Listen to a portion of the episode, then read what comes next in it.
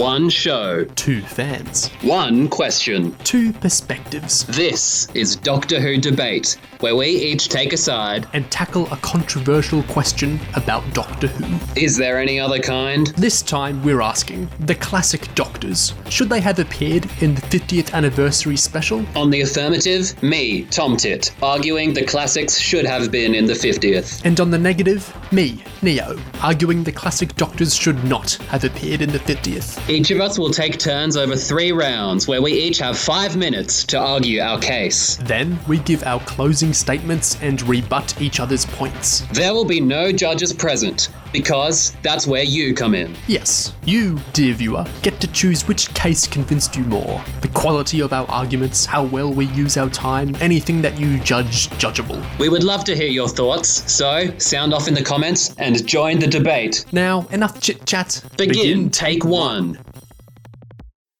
Picture a facile, amorphous puppet show.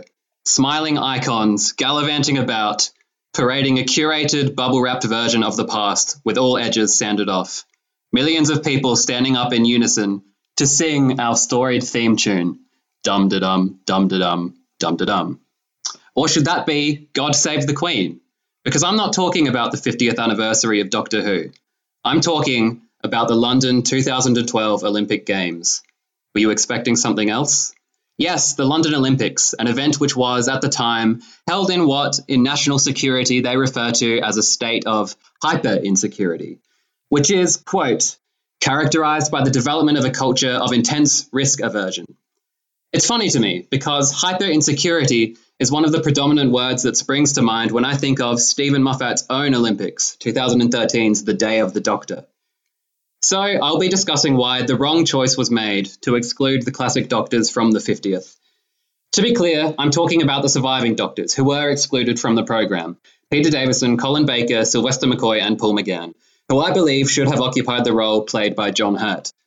I'll explain why including the classic Doctors would have been the right move from a real world aesthetic standpoint, some of the measurable advantages their inclusion would have brought, and finally, in case there are any lingering doubts, I'll explain why their inclusion would have improved the actual story of the Day of the Doctor, as it was transmitted from television. For I believe their absence is glaring. So, unlike the London Olympics, the BBC here weren't pumping their money into armed forces to make people feel safe. No, they were putting all their money into Sir John Hurt to protect the oh so sensitive viewing public from the horrifying revelation that some of the doctors from the classic series had aged. Yes, clearly this is a reality that would disturb and confound the eyes of innocent watchers. This is from the horse's mouth, Moffat saying, quote, Being brutal, it had to be doctors that still looked like their doctors. I know, I'm a bastard. End quote. He's right on one of those points. But let's put the ageism on display here aside and pause. Why am I talking about the Olympics? Because Steven Moffat did, repeatedly. As he couldn't stop saying while promoting the 50th anniversary, he promised the BBC the Olympics. Because I promised this year's Olympics. The BBC were not unreasonably saying, You promised us the Olympics. A stupefying and it strikes me completely unnecessary promise. Because honestly, I have to ask, as a fan of Doctor Who, who the hell wants the Olympics? What does the Olympics have to do with Doctor Who?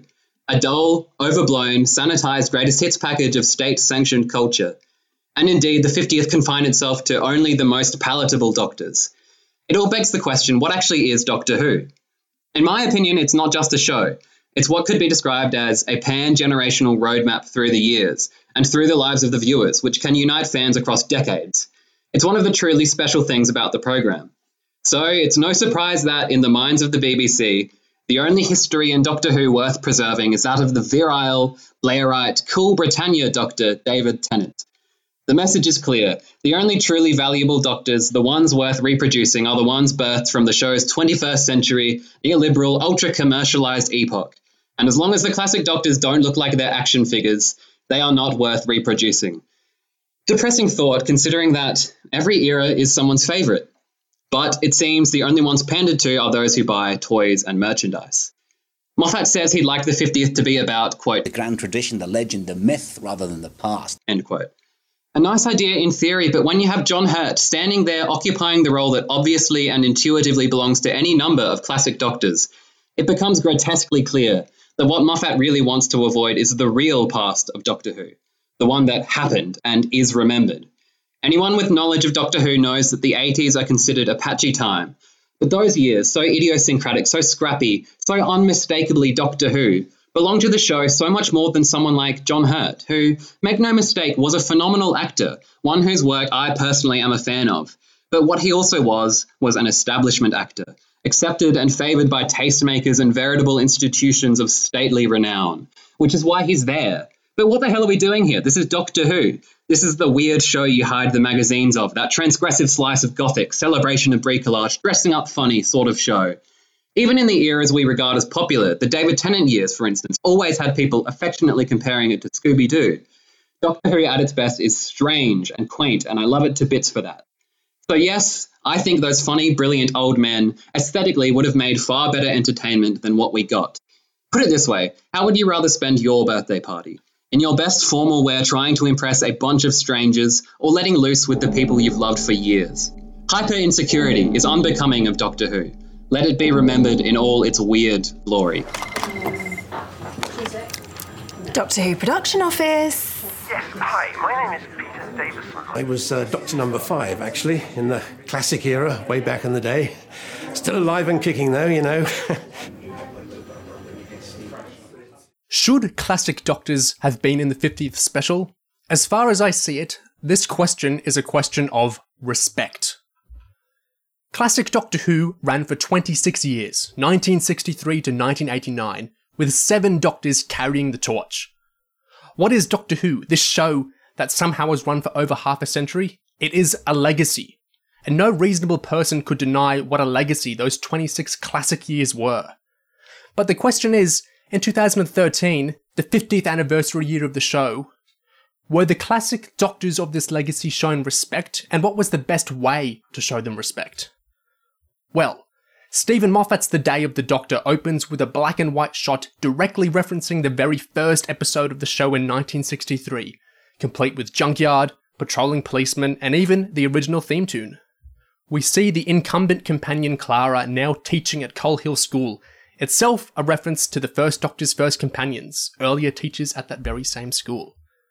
And not long after that, we see recurring character Kate Stewart, the daughter of Brigadier Lethbridge Stewart, one of the most beloved and longest running recurring characters in the classic series, whose legacy is remarked on multiple times in the special. And Kate is, of course, joined by Osgood, herself a fan of all the Doctors, decked out with a scarf referencing Tom Baker's costume, when megastar David Tennant enters the special, it's in an encounter with the monstrous Zygons, making their first appearance since the 1975 Tom Baker episodes they originated in. And not long after that, John Hurt's new Mystery Doctor appears. While, yes, a 2013 Doctor entirely new to the show, Moffat uses this new Doctor to comment on the David Tennant and Matt Smith Doctors, and the style of modern Doctor Who in general, from a perspective that feels older and informed by the characterization of the classic series Doctors. We see this in his apprehensive attitude towards romance and kissing now being part of the show, his disdain for how energetically the new Doctors flail the sonic screwdriver about, and his bewilderment at the new Doctor's tendencies to say things like, timey-wimey, Midway through the special, we enter a secret unit base. Unit itself, of course, being a classic series invention, the home base the show was based around for some of the Third Doctor's years in the 1970s. Full of photographs of characters from the show's past, marks of honour for these characters. Some of these photographs are even composite photoshops suggesting combinations of characters we never even saw on TV. What does this show? It shows that Moffat wasn't just pushing the show forward in the special, but by implying new, unseen adventures in the classic era, he was expanding its past. The climactic decision of the special, where the Doctors decide to not destroy their home planet after all, is set up by the Doctors reciting a moral creed never cruel, never cowardly, never give up, never give in. This creed was penned by ultra prolific classic writer and script editor Terrance Dicks in the 1970s. The moral crux of the 50th anniversary is solved through this code that Moffat has come to time and time again in his writing on the show. This fundamental characterization born of the classic Doctors all those decades ago, it's arguably the basis of the special's fundamental conflict, being the rewriting of previous showrunner Russell T Davies' decision to have the Doctor genocide both his race and the Daleks, off screen no less. Davies saw this as compelling new characterization, but Moffat saw this as not permissible under this classic Doctor moral code that he so clearly respects. The catharsis, surprise, and joy of the special's actual climax is literally based around the return of the classic Doctors. It's a celebration of all the Doctors, including the classic Doctors no longer with us, and, yes, very much the Doctors of the supposedly rejected 1980s as well. What greater mark of respect could there be than structuring the climax of the special around the appearance, the reappearance of these classic Doctors? Moffat is on the record as saying the point of the climax was to say there's only going to be three, and then fling as many Doctors as possible at the screen. And if that wasn't enough, how does the special end? It ends on an optimistic, stylized dream of the Doctor, where we see all the Doctors, both new and classic from all the decades, stand together as one. Respect for the classic series and Doctors isn't just in cutesy references like the moment's description of the TARDIS's wheezing groaning sound, a reference to how Terrance Dicks described it in the many classic novelizations, or references in the form of visual cameos like the unit photographs. No, it's in the form of the fundamental moral and thematic underpinnings of the special. The entire story premise is Moffat attempting to resolve the tension between Russell T Davies' new dark backstory for the modern Doctor and Terrance Dicks' more optimistic characterization for classic Doctors the joy and catharsis of this climax is based around the reappearance of the classic Doctors. The ending sequence is explicitly about unifying all the Doctors, classic and new. The respect for the classic Doctors is immense and extraordinary, something only a long-time devotee of the show with genuine appreciation for those Doctors could craft. I'm afraid I have some very bad news. It seems there's a very real possibility that I won't be in the 50th anniversary special. Right. I have explained my reasoning for why the exclusion of classic series representation is a maleficent symptom of commercialism and shame over what Doctor Who is. Now I'll argue the other shade, the positive. From a real world perspective, including the classic Doctors in the 50th anniversary would make the world a better place. It just would. First of all, having these Doctors taking an active role in the special would shine a light on the old series, beckoning viewers to take that terrifying leap into the arena of low budget 20th century television. Yes, I'm talking about introducing the classic series to new viewers. Obviously, many curious people would not need extra incentive to explore the past eras of the program. But to have these characters, the fifth, sixth, seventh, eighth Doctors on screen, would without question attract a greater number of eyes to those 25 minute serialized wonders of science fantasy. But why is this a good thing? Put simply, Classic Who is better for the imagination. The revived series of Doctor Who is a very good looking show, but it's good looking because of the cash and the resources that BBC Wales has at their disposal to fulfill the mandate of making Doctor Who look like a respectable drama. Nobody looks at the CGI work of companies like The Mill and thinks to themselves, yes, I could do that. Classic Who, on the other hand, had no burdens of respectability. Classic Who could show worlds like Peladon, which were made with homemade tools and ingenuity, not worried about appealing to the tastes of the general public, as the new series is more likely to shy away from these things to maintain realism. Steven Moffat is right when he says the show exists in the hearts and minds of its viewers, but I believe this is doubly true of the classic series, where the true sense of wonder comes from the gaps in realism, where imagination does its work. Classic Who has that I can do that factor that the new series does not. The effects of this are clear. Even someone like Mark Gatiss has made a career emulating the pulp, camp, homemade sensibility of classic Who, first with Probe, then with his contributions to the League of Gentlemen. Even today, we can see volumes of fan made video material dedicated to enriching the murky, obscure landscape of the classic series. I'm talking about fan reconstructions, animations, replicas, even entire remakes of episodes. These are the opening scenes to the careers of future artists.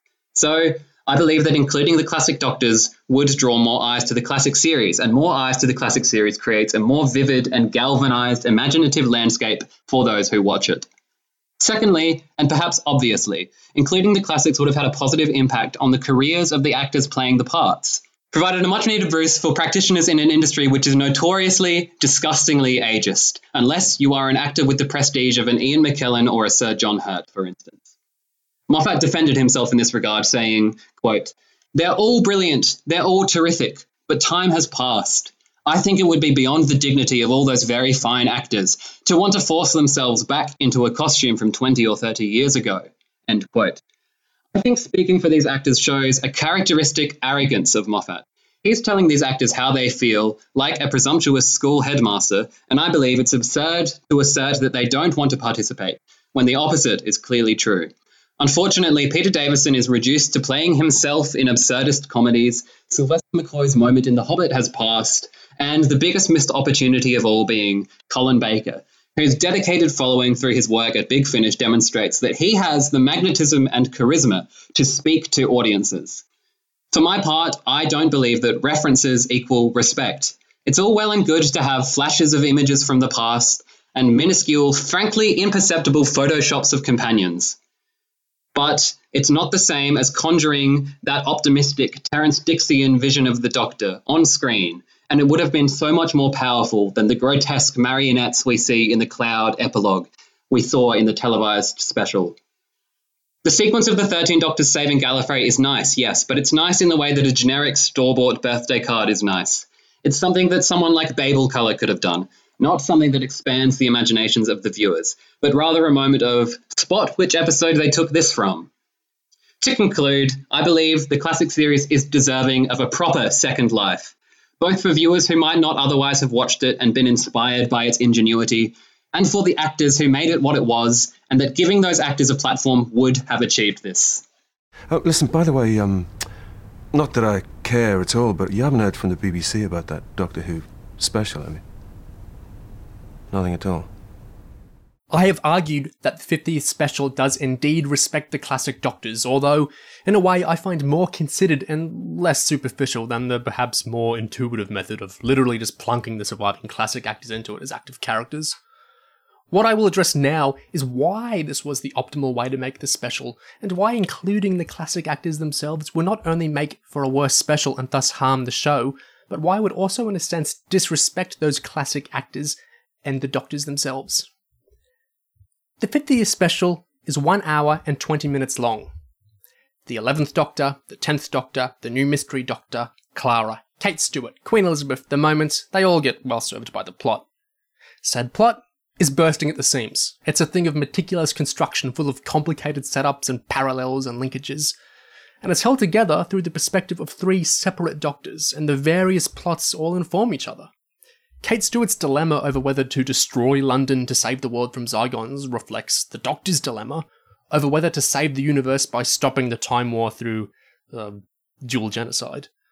And in a less morbid example, these kinds of linkages are of course literalized in the same screwdriver, different case. Temporal cleverness applying to not only the many doctors themselves, but the calculations all doctors, new and classic, perform to save the day at the end. Moffat thought this through. What I'm saying is that this script is not just a thing of breezy fan service. Creating the Olympics out of a once niche science fiction show is not lazy, and it is not easy, and it is not condemnable. What it is, is clearly the product of immense effort. A very tight story doing its absolute best to service the overall show as best it can. As Moffat told Doctor Who magazine in 2013, it's an odd thing to do for a show to suddenly say, it's time we threw a party. So the idea was to tell a story that's important in the narrative of Doctor Who. And Moffat would later tell The Guardian, In the end, I thought, do what James Bond did with Air 50th, Skyfall. A story that's so good in its own right that it stands up as a 50th special. So Moffat saw the best way to honour the show, not just its present, but its past and future as well, was to tell the most important, meaningful, and personal story about the character as he could. Now, where could the classic Doctors fit into this? How could they fit into this? Tom Baker is indeed in the special, in a single scene, where he doesn't reprise his role as a classic Doctor. He in fact stipulated that he didn't want to don the classic scarf and hat again, and Moffat wrote him as a future Doctor, a final Doctor. Brilliant old Moffat synthesizing the show's past and future in a creative and unexpected way. So, one of the five surviving classic Doctor actors was included, although not as a classic Doctor exactly. Hmm. While Tom Baker is indeed the most popular of the classic Doctors by virtually any metric, how would him being included, and all the others excluded, have made those remaining classic actors feel? Well, Colin Baker, the Sixth Doctor, no relation, is on the record as being wounded by it. He told the Daily Mirror, All or none, that's what I would have thought. I know Tom did it longer than anyone else, and he is the oldest doctor, but by asking him and not us, it makes you feel like a second class citizen. Colin's irritation seems born of the fact the special didn't just include doctors from the current iteration of the show, as would be perfectly understandable, but brought back one classic actor, therefore excluding all the others. Okay, so if classic doctors were to be properly included, presumably it'd have to be in a fairly equal fashion to show them all some respect. What does that mean? That means Tom Baker, Peter Davison, Colin Baker, Sylvester McCoy, and hell, let's throw Paul McGann's Wilderness era Doctor in too, since we can hardly exclude him if we're including everyone else. Those five actors. And then John Hurt, David Tennant, it's Matt Smith. Let's picture them all in this special together. This 80 minute special. And you couldn't give them overwhelmingly more screen time than the others, lest you disrespect them and cause friction. Hardly the thing you want to do with the 50th special. Even if you drop the new Dr. John Hurt's playing and replace him by Paul McGann, there are still simply so, so many, too many characters at play. There is no feasible way the script we got could possibly accommodate so many doctors, let alone fairly. And how could there possibly be an excellent script with so many characters? How could there be a script that could honour the show by appealing to more than just the super fans who might feel entitled to so many doctors appearing? I argue it's an impossibility something not even Superfan himself and celebrated writer Steven Moffat could pull off. Paradoxically, counterintuitively, the best way to celebrate the classic Doctors was to not include their actors at all. Hi, Peter. Hi, John. You know they film it in Cardiff, don't you? You've heard my appeals for why including the classics in the 50th would have been the right move in the abstract, but you're probably thinking the same thing. Tomtit, I like the 50th anniversary we got, and surely there's no room for extra doctors there. I understand this point of view, and I know it can be difficult to imagine alternative versions of the story when the one that we got is so solidified in our minds, but I truly believe that the integrity of the story can easily be maintained, nay, improved, if you simply subtract the War Doctor and add the four doctors Davison, Baker C, McCoy, and McGann. And when I'm done, you'll see why they represent an actual, genuinely missing piece of the story. Now, the essence of the Day of the Doctor is borrowed from Dickens's A Christmas Carol, with the Doctor in the Scrooge role and the Moment slash Bad Wolf in the Jacob Marley role. An excellent way into a multi Doctor story, I'm sure you'll agree. You have the Doctor on the last day of the Time War, thinking about the decisions that made him who he is up to that moment and the future repercussions that this decision will cause. Only there's a hole in this structure. Where are the ghosts of Doctor's past? We don't get them. Instead, what we get is a vague mishmash, with the John Hurt Doctor simultaneously representing the old mercurial Doctors, as well as the weary, debased figure who is about to commit genocide. As drama, frankly, it's weak, and the revelation that Hurt was the Doctor all the time might be neat and tidy, but it's not satisfying. Instead, we could have had the past doctors present to represent what the doctor drifted away from, and we wouldn't have John Hurt. We would be contrasting against Paul McGann as the high strung, unpredictable warrior doctor in the star turn he was always destined for. Imagine it a psychological roadmap of the Doctor as we see the progression from optimistic Davison to beleaguered Baker to the shadowy McCoy. We could even use these characters to create a richer understanding of the Doctor's relationship to Gallifrey. Davison is technically president of the damn planet. Baker was put on trial by them, and finally McCoy, who can be seen to have abandoned all affiliation with the planet, committing acts of agitation like the impromptu destruction of Skaro. Think of how these characters' experiences would have lent them unique opinions and perspectives on the events of the 50th. Man who regrets and man who forgets are interesting, but I want to hear from the president, the accused, and the agitator, a Greek chorus, if you like, reflecting the gradual fall of the doctor. And a Greek chorus is a good comparison, because three extra doctors wouldn't have to disturb the triptych of Smith, Tennant, and, in my imagined scenario, McGann. It wouldn't have been what people imagined a lightweight The Eleven Doctors special, or for a concrete comparison, Big Finish's The Light at the End. No, there's so many other ways they could have gone about it. Maybe keeping the 80s doctors in Elizabethan England for a bit, influencing how the new doctors deal with the situation in present day London. Maybe the moment could have taken the, the triptych back to key moments in the history of the Time War, genesis of the Daleks, for one example. And that's how we access the past doctors. The Series 7 finale had just pulled off this trick with aplomb by inserting Clara into Classic Who. Avengers Endgame did something similar, and that film did okay for itself. Another way you could include the classics is as psychic projections by the moment. They could be like angels whispering in the ear- ears of the current Doctors, which would also open the door for cameos by figures like Susan, or any number of past characters weighing in on the Doctor's most important day. Consider the potential for comedy, even. With three more Doctors, Moffat could let his farce muscles loose. One of the classic scenarios in farce is a procession of characters entering scenes announcing their identities when it's least appropriate. In Moffat's Coupling, one of the big comedy set pieces is the main cast walking in one by one, each declaring that they're the same person, with repeated refrains of, I am Giselle, I am Giselle, I am Dick Darlington, I am Dick Darlington. It's not hard to apply this to multiple doctors.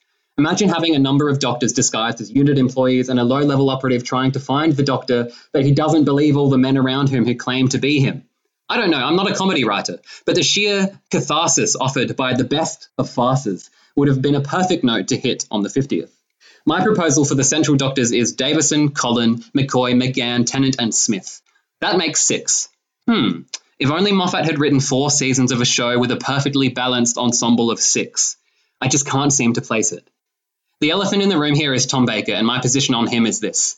His use in the 50th anniversary was perfect. Look, it's frankly unlikely that Tom Baker would have agreed to be physically present in a central role for a major TV special in 2013. So, having him as the curator remains a singularly elegant solution. And the tension of his appearance is even enhanced with the presence of other doctors. If the 80s gang are all there, it'll look like Tom Baker said no to appear, only making his finally emerging in the gallery all the sweeter. These are just some ideas. I must stress I'm not attached to any of the specific fan fictions I have just espoused.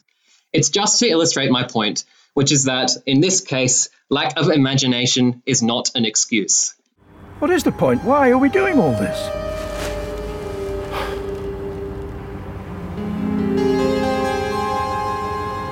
For the fans. Of course. In 2013, Matt Smith was the Doctor. He was the incumbent. It was natural he'd be the lead of the anniversary special. David Tennant was his very popular predecessor, a huge fan of the show, and it was natural he'd come back to both the audience's and his own delight.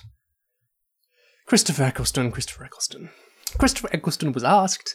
Indeed, the special was initially written around him in the Time War Doctor role, but for his own reasons, Eccleston ended up politely declining. So Moffat devised the idea of a mystery doctor, a doctor who never had his era, a doctor born of an age we never got to see, to fill this third role, and to provide a new twist, a new addition to the special that would be about much more than just celebrating the past. Hmm. Who was the last doctor before all of them? Why it was Paul McGann. In 1996. 17 years previous. Well, even he got included in an enormously well received minisode, finally giving him another visual story of sorts. A minisode finally ending his story by giving him a regeneration, although not into who we expected. Hmm, lovely. And who before him? Great old Sylvester McCoy. And he became the Doctor 26 years before the 50th special. And Colin Baker became the Doctor 29 years before the special. Peter Davison, 32 years. Tom Baker, 39 years and the preceding actors were sadly no longer with us. 20 years, 30 years, almost 40 years. These are very long stretches of time. It's not just a matter of current audiences being so much less familiar or invested in these doctors by 2013.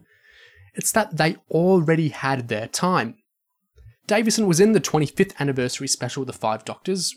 Tom had been invited to appear in that.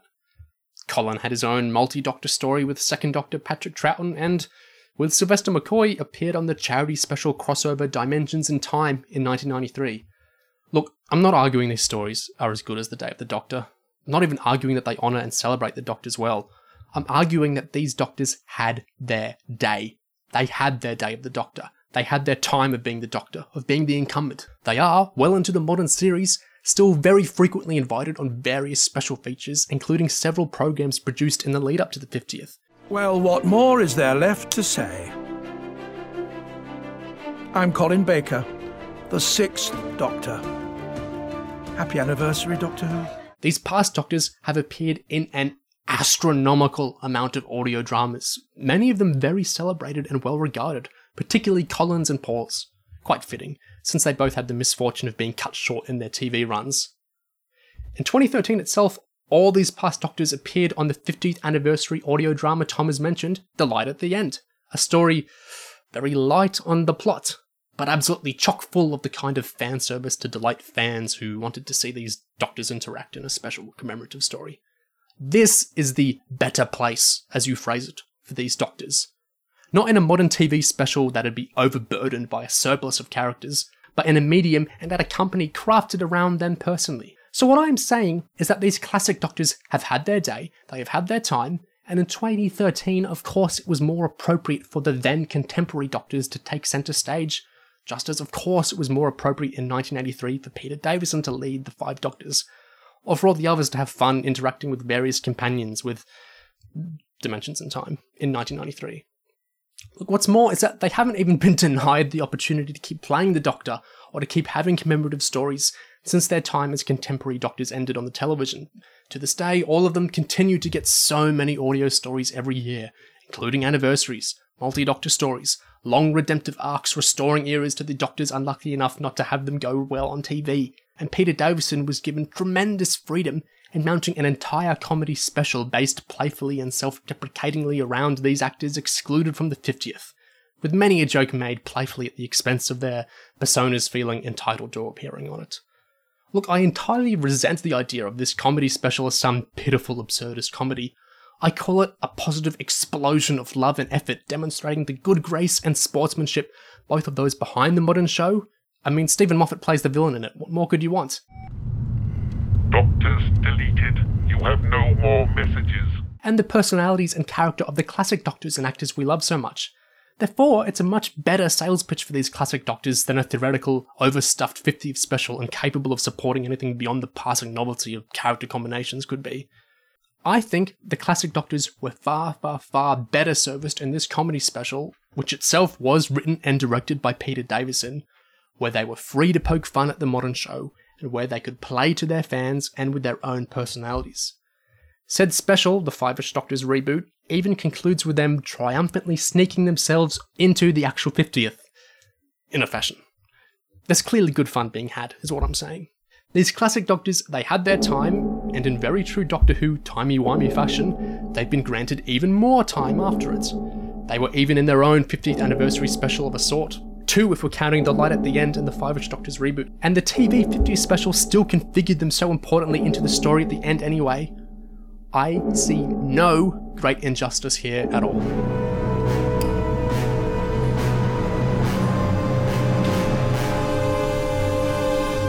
It's a bit busy, isn't it?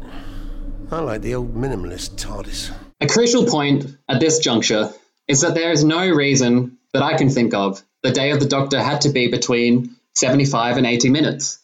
Moffat's success in the 90 minute format has been proven in several other arenas, and if he did promise the Olympics, I see no reason for a bit of Olympic flexibility on the running time. If 90 minutes is good enough for the Five Doctors, it's good enough for Moffat. I reject the hypothesis that the plot of The Day of the Doctor couldn't have supported the addition of extra characters. And if The Day of the Doctor is such a perfect jewel that improved the health of the show, I ask you, where is Gallifrey now? Has the show's attitudes towards committing horrible acts of violence against children changed under Chibnall since the day of the Doctor? In that regard, I rest my case. And as for Clara and other supporting characters, Clara could retain her role as the Doctor's confidant and teacher, only with extra doctors, it would be more like she was heading a committee or conducting an orchestra rather than just mediating three men. I think the image of Clara as the leader of Team Doctor is irresistible, and with an expanded runtime of 90 minutes, I have no doubt that the special could have accommodated it. I find it extremely distasteful that the only way for past doctors and companions to go on is Big Finish. I'm not taking cheap shots at Big Finish. There are so many great audios produced there that rival the best of the TV show. But the only people listening to those are the people who have already decided that they care enough to listen to them. It's not a second life, it's more of a very well produced purgatory. As for the Five-ish Doctors, well, I must correct you, that wasn't the absurdist comedy starring Peter Davison playing himself that I mentioned earlier. I was talking about the Channel 4 series Toast of London, another absurdist comedy with Peter Davison playing himself. Starting to look like auto typecasting, no? I agree that Five Ish Doctors was a lovely bit of creative expression from Davison and his colleagues. But Davison started working on that before Steven Moffat had even put pen to page or finger to keyboard on the script for Day of the Doctor. Davison did so because of a fan taking him up on a joke he made about producing his own 50th anniversary, which he then considered an obligation. The creative drive for him to make this existed before he would have had any idea of his actual involvement in the 50th and whether it was a possibility. I believe it still would have been made. Simply tweak the ending so that they win their involvement in the special rather than sneaking in. Peter Davison is a very clever man. I am certain the film would have still been great, and it's a great showcase for all the smaller names who would not have been included in the main event. Anecdotally, my own mother caught the day of the Doctor on television. When she saw John Hurt's Doctor standing in that barn, she excitedly said to me, Oh, look, it's Jon Pertwee. I had to explain the sad truth that Jon Pertwee had been dead for many years, and at this she turned away from the screen, disappointed, dejected. Anecdotal, yes. Based on some optimistic projections of Jon Pertwee's lifespan, yes. But I think that's a big part of what I'm talking about. Replacing one past with a new one is sweeping the rug from under people, and it creates market dissonance. The 50th anniversary special of Doctor Who was nothing less than a betrayal of the past. I know it, you know it, who knows it? Every era is someone's favourite. Remembering and acknowledging the past shouldn't be something to cower from, and Doctor Who doesn't have to be the Olympics. We love it for what and who it is. You should be in costume, but uh, probably doesn't matter for this shot. Um, can we get shrouds for the Zygons, please? Get the hat off! How's it looking? Perfect. Couldn't be better. Just as Steven Moffat respects the classic Doctors, just as the 50th special greatly respected the classic Doctors, I too respect your arguments, Tomtit. Your very sound and really rather creative arguments. But when bringing all my arguments together, I think the rationality, justifiability, and good grace in Moffat's decision to not include the classic Doctors directly in the 50th, I think it's undeniable. Let's look at what I haven't argued. What I haven't argued is anything at all to do with the classic Doctor's physical appearance in 2013. What I haven't argued is the supposedly maligned reputation of the 1980s show impinging on the ability to include those Doctors within the special. What I haven't argued is that the War Doctor had a supposedly perfectly satisfying arc. What I haven't argued is any perspective of the modern or classic era being qualitatively better than the other. What I have argued is that it is entirely unfeasible for the special to possibly actively include both modern and classic doctors in any proportional way, honouring all participants. The 50th is an incredibly densely constructed 80 minute story rich with the subplots and themes that feed into each other, bursting with clever gags and parallels, doing the incredibly difficult task of honouring so much history, while also engaging with the present, setting exciting courses for the future. Extending its runtime, Moffat struggled to even secure the incumbent Dr. Matt Smith onto the special at first. I'm saying, guys, who's in it? Who have you got? On uh, no, well, they're all in. No, no, no, no, no, no. You tell me who's under contract to be in it. Because I promised this year's Olympics. Could you tell me who's in this? Jenna. And that was the list. I'm saying, right, so I'm doing, I'm celebrating 50 years of Doctor Who with Jenna, who's wonderful and one of my personal favourites, but I don't think that's really going to cut it. He entirely failed to secure Eccleston. He worked magic with the 50th, but it was clearly an immensely difficult production. To treat securing an extended runtime as trivial, it just runs counter to these undeniable facts. Even the audio drama 50th special we've mentioned, the light at the end, even at two full hours, oh, well, it's a wash and pleasant fan service, but in honouring all its several characters proportionally, it reasonably has to keep to a rather simple plot. That Moffat special juggles so many plots is a minor miracle, the product of immense creativity and work. Well, even if Moffat's special had a different story, as you suggest, already a poor idea in my view, considering how well received we got ended up being, even then I struggle to see how it could possibly support the weight of so many doctors, when an even longer anniversary special, The Light at the End, targeted to, indeed, as you say, a much more a much more niche audiences than millions of TV watchers, when even it still struggled. More eyes to the classic series comes through popularizing the show, not through mimicking the past, not through injecting aspects of the past directly back into it. Creating the best special possible is how to get more people interested in Doctor Who, and from there, interest in any of its facets can come. I think all of this is no great issue, because the existence of that audio special, the existence of an absolutely colossal amount of audio stories for each of those classic Doctors, the existence of the BBC's healthy continued relationship with these classic Doctor actors, and their cheeky self deprecating film about their exclusion, I think all this signifies is that these actors, they get plenty of respect. They get plenty of stories. They get plenty of work. Ultimately, they get plenty of acknowledgement and recognition. They're simply not being hard done by. They are not suffering out of only appearing in, what, the extremely celebrated climax of the special? Some of these classic doctors had great success in their TV runs, and the ones who didn't ended up extremely well served in consistent work with other branches of Doctor Who, the audio stories. There's just no injustice in the 2013 anniversary being mostly centered around the contemporary doctors of 2013. And yet, most important of all is the fact that the Day of the Doctor is positively brimming with celebration of, with love for, with appreciation of, with respect for, with recognition of the classic Doctors. They are acknowledged not just in throwaway references, no. The entire special hinges on what Moffat perceived as an unresolved tension between the characterization of these classic doctors and the new gloomier Russell T Davies backstories of the modern doctors. The greatest joy of the special is built around the surprise of the classic doctors reappearing. The special triumphantly ends on a shot of all the doctors. Should the classic doctors have been in the 50th? I argue that this is a question of respect, and that there is no greater respect than the special Moffat crafted, the special brimming with the brilliance of the show's present singing with the potential of the show's future, and indeed, glowing with appreciation of the great classic doctors of the past. You can stop now. I think we've got everything. Cut. You have to say cut. Sorry, and cut. Well, that was very well argued. I think any any assessment of what just happened needs to begin with the acknowledgement of the elephant in the room, which is that your position is the correct one.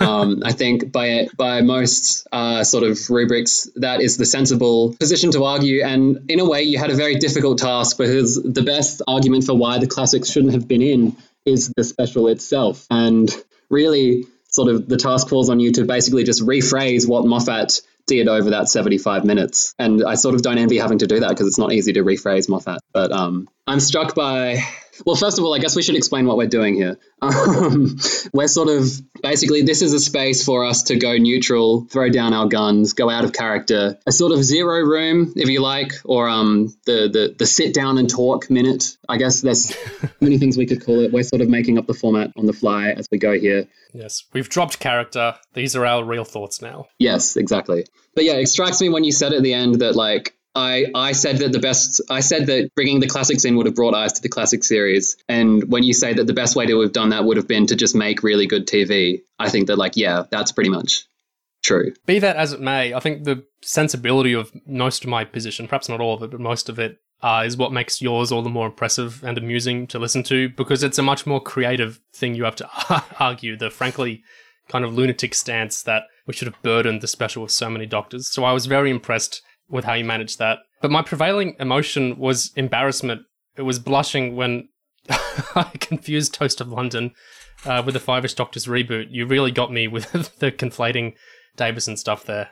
That was brutal. but it's really not your fault that you haven't heard or have I don't know if you've heard of Toast of London it's okay Peter Davison plays himself it's moderately amusing but yeah that was that was sort of a petty sort of takedown it does create an image of like Peter Davison just playing himself in sort of quaint little comedy shows now I was, and then I was emotionally well overwhelmed another time with your incredible Jon Pertwee anecdote. That was that was quite moving, I would say. Yeah, I didn't make that up, and I wouldn't make that a thing up for a debate ethically. But yeah, that's true. That happened. Um, It's a terrible thing. I just, I just misconstrued like a um, basically just a moment of like not really understanding what era Jon Pertwee is from, and I just took that and turned it into an argument. But um, yeah, it, it, it suited my purposes very well. I was impressed by how you completely nullified uh, any arguments about the creator. That was uh, very handily done. Oh, I love that scene so much. I think that like it's one of the best additions that the Day of the Doctor made. But um, I think like the thing with arguing any quote unquote devil's advocate position because you know sometimes with this format, you know, I will get or you will get positions that you don't in- inherently agree with, and that's okay because it's Doctor Who. It's just a television show, not policy. Um, but yeah, it's like the sort of the uh, the dark art of doing that is basically um, finding a way into it where you can almost convince yourself like that it's true. And for me to do that, I had to sort of take a step back and to quote Press Gang, make the question bigger and sort of think about like aesthetically about the new series of Doctor Who, what is sort of what is lacking in terms of imagination and like compared to the classic series. And basically just remembering things that I've seen Lawrence Miles say. but then when I remembered Moffat's constant like refrain of "We want the Olympics," it sort of occurred to me that that's like a really weird thing to to put to to thrust upon yourself. Like the BBC didn't tell him to do that. He he gave that to them. and it's like why? Why would you promise the Olympics? Why not like the Grammys or just something something manageable? We didn't get into this, and it's perhaps a topic large enough for a debate on its own. But the interesting thing with the Olympics and with Paul McGann, as we raised, was that the implication.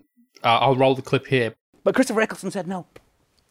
Uh, and uh, and that was awful. That was just awful. I was so depressed that day because I'd written most of the script and he was in it and I didn't know what to do. And I was saying, well, but you know, could we use one of the other doctors? And the BBC were not unreasonably saying, you promised us the Olympics. But the implication is that he might have actually tried to get McGann in the War Doctor role after Eccleston turned it down, and then the BBC went back to that Olympics thing. And you know, like I love Paul McGann; he's a fantastic Doctor, he's a fantastic actor. But they're right in that he's not John Hurt in terms of fame and Olympics level audience bringing in. Uh, so that's an interesting little unremarked thing. But the thing I was really glad was unremarked was me not bringing up aging.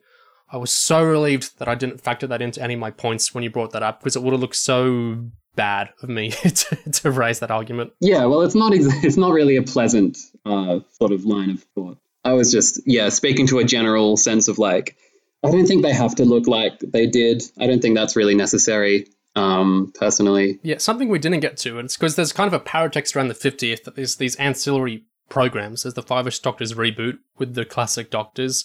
There's a Light at the End with Big Finish. Uh, we didn't touch on this at all, but there's an adventure in space and time too, penned by Mark Gatiss, uh, which is you know all about honoring the first classic Doctor. So there's there was classic love going around, so much so that we didn't even get to it all really. Yeah, absolutely. I, I sort of prepared in case you brought up the idea of like recasting Putnam, Troughton, Pertwee. I sort of like preemptively uh, prepared myself for that, but you didn't, and like I'm, I'm glad of that because I think it's just not a good idea. it, it must be stressed that I am happy with how the 50th turned out. You know, Moffat did a really good job. I'm largely happy with it. The thing I'm perhaps not happy with uh, could make a good uh, future debate, and it's coming back to that idea of the War Doctor. Uh, perhaps we'll revisit that one day. That's the other thing with arguing against it is that it's really sort of like it's it's actually two arguments. It's like you have to argue symbolically it would have been good, and you also have to sort of there's no point in imagining like a completely different special. Like you sort of have to sort of come up with a creative solution for how they could have been in the Day of the Doctor that we got. It wouldn't have been as good as the special we got.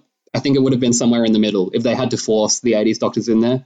I think they could have done it and it would have been okay, but not as good, basically. We talked about the Five-ish Doctors reboot. Of course, it ends on the scene of oh, the classic Doctors did manage to get into the special by hiding underneath the shrouds in the undergallery Zygon scene. And that's all well and good. And then Steven Moffat spoiled the fun, and he said no, it wasn't actually the actors in the actual special. We wouldn't have them hanging around all day on a busy set. Uh, what a spoil sport for him to say that. That's so unlike him. He loves like magic and mystery, and and here he goes, just like re- you know, literally lifting the veil up and revealing that there's no doctors behind the magic curtain. I think that actually is the disrespect he did to the classic Doctors, if anything. That's the one area where I say he did screw them over. Yeah, he's like Moffat loves the world being like a fairy tale, except when it comes to the 80s Doctors. It's really weird. Well, I think my final point would be that it was very interesting how you raised the idea of Gallifrey being destroyed in the future in Series 12 with Chris Chibnall. Uh, and the interplay between Chris Chibnall's era and past eras of the show is very, very interesting. And perhaps there's a whole topic of debate there as well. Yeah, stay tuned. And because maybe this um, meeting of the minds is not yet resolved.